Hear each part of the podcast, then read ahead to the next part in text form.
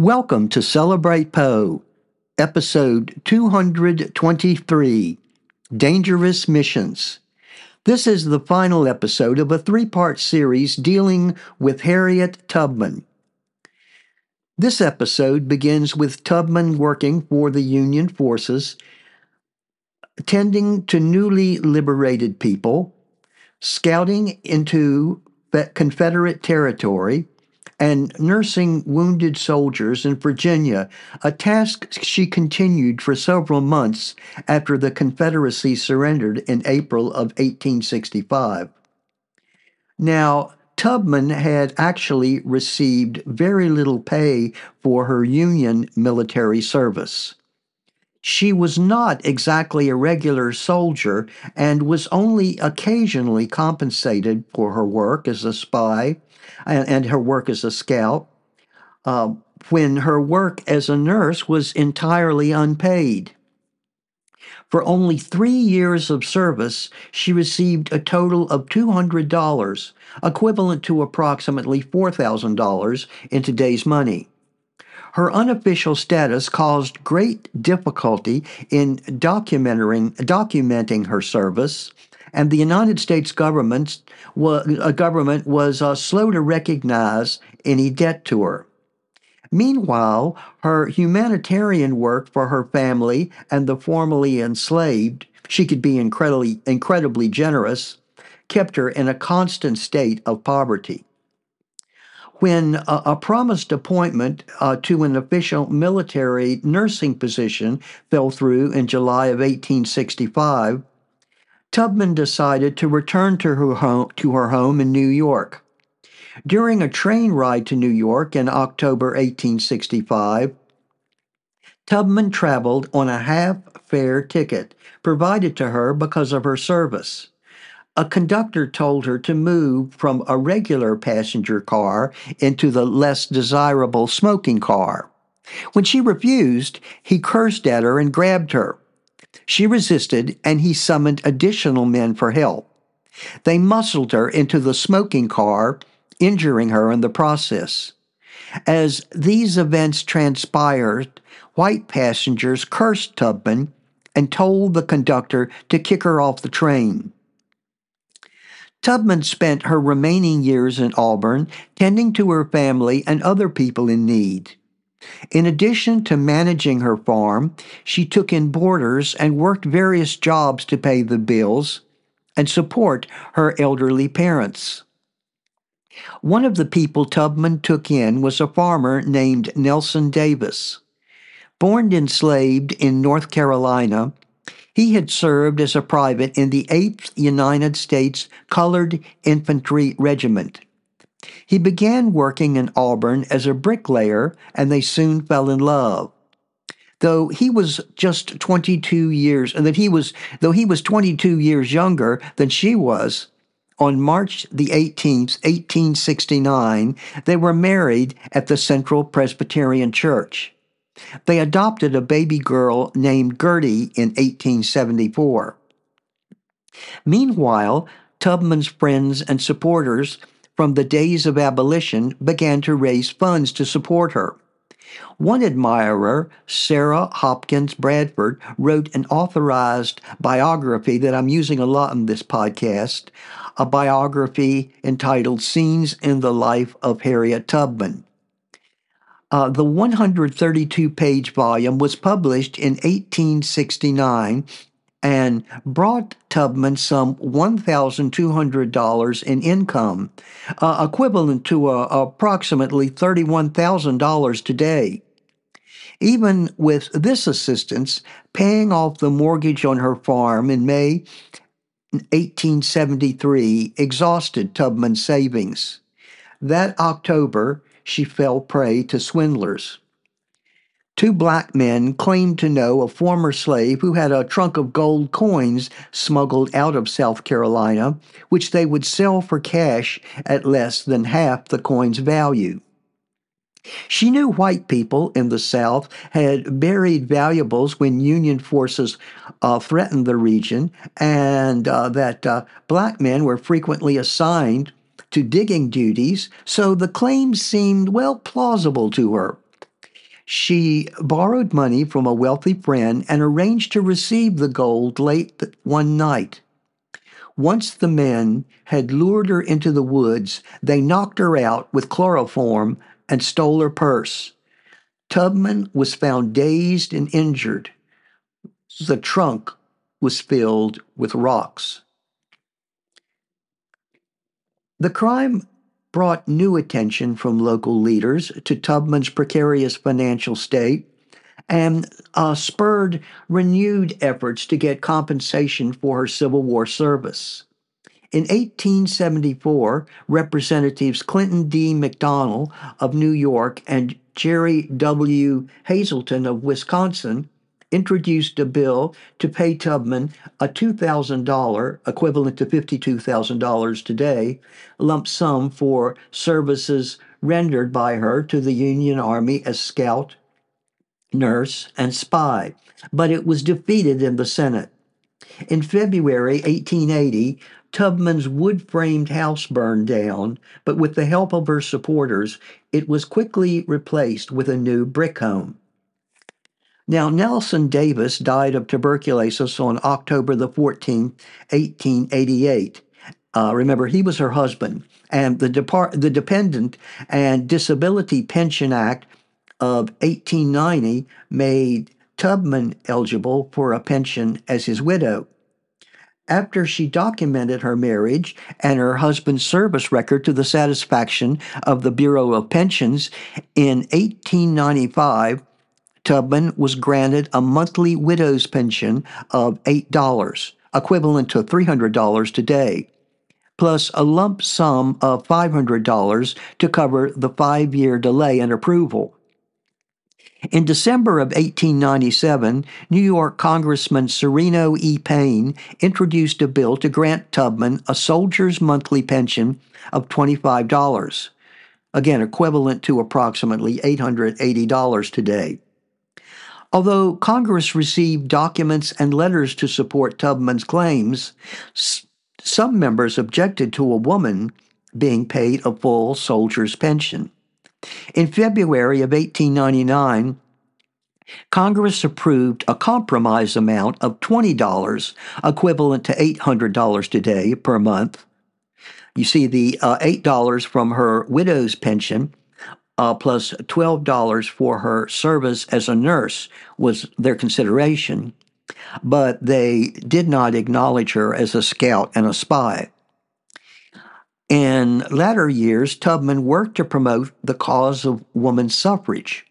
She traveled to New York, Boston, and Washington, D C, Washington, D C to speak in favor of women's voting rights. She described her actions during and after the Civil War and used the sacrifices of countless women throughout modern history as evidence of women's equality to men. When the National Federation of Afro-American Women was founded in eighteen ninety-six, Tubman was the keynote speaker at its first meeting. This wave of activism kindled a new wave of admiration for Tubman among the press in the United States. A publication called The Woman's Era launched a series of articles on eminent women with a profile on, two, uh, on Tubman. An eighteen ninety-seven suffragist, suffra, uh, suffragist uh, newspaper uh, reported a series of receptions in Boston honoring Tubman and her lifetime of service to the nation. However, her endless contributions to others had left her in poverty, and she had to sell a cow to buy a train ticket to these celebrations. In the eighteen seventies, Harriet Tubman became active in the Thompson Memorial African Methodist Episcopal A M E uh, Zion Church in Auburn. That's a mouthful. Ever the activist, she began discussions with A M E Zion leaders and others to create a Harriet Tubman home for the aged uh, that would care for indigent colored people. Despite her financial limitations, uh, in eighteen ninety-six, Tubman bid one thousand two hundred fifteen dollars, equivalent to almost fifty thousand dollars today, uh, at an auction for a twenty-five acre farm adjacent to the one she already owned to use for that new facility. The home, unfortunately, did not open for another five years, and Tubman was dismayed when the church ordered residents to pay a one hundred dollar entrance fee. Now, today, that would be equivalent to almost four thousand dollars. She said, "They make a rule that nobody should come in uh, without they have one hundred dollars. Now, I wanted to make a, a rule that nobody should come in unless they didn't have no money at all." She was frustrated by the new rule, but the guest of honor uh, nonetheless when the home celebrated its opening on June the twenty-third, nineteen oh eight. As Tubman aged, her childhood head trauma continued to trouble her. Unable to sleep because of pain and buzzing in her head, in the late eighteen nineties, she asked a doctor at Boston's Massachusetts General Hospital to operate. In her words, "He sawed open my skull and raised it up, and now it feels more comfortable." She reportedly received no anesthesia and instead bit down on a bullet, as she had seen Civil War soldiers do when their limbs were amputated. By nineteen eleven, Tubman's body was so frail that she was admitted into the rest home named in her honor. A New York newspaper described her as ill and penniless, prompting supporters to offer a new round of donations. Surrounded by friends and family members, she died of pneumonia on March the tenth, nineteen thirteen. Just before she died, she quoted the Gospel of John to those in the room. "I go away to prepare a place for you." Tubman was buried with the semi-honors at semi-military honors at Fort Hill Cemetery in Auburn.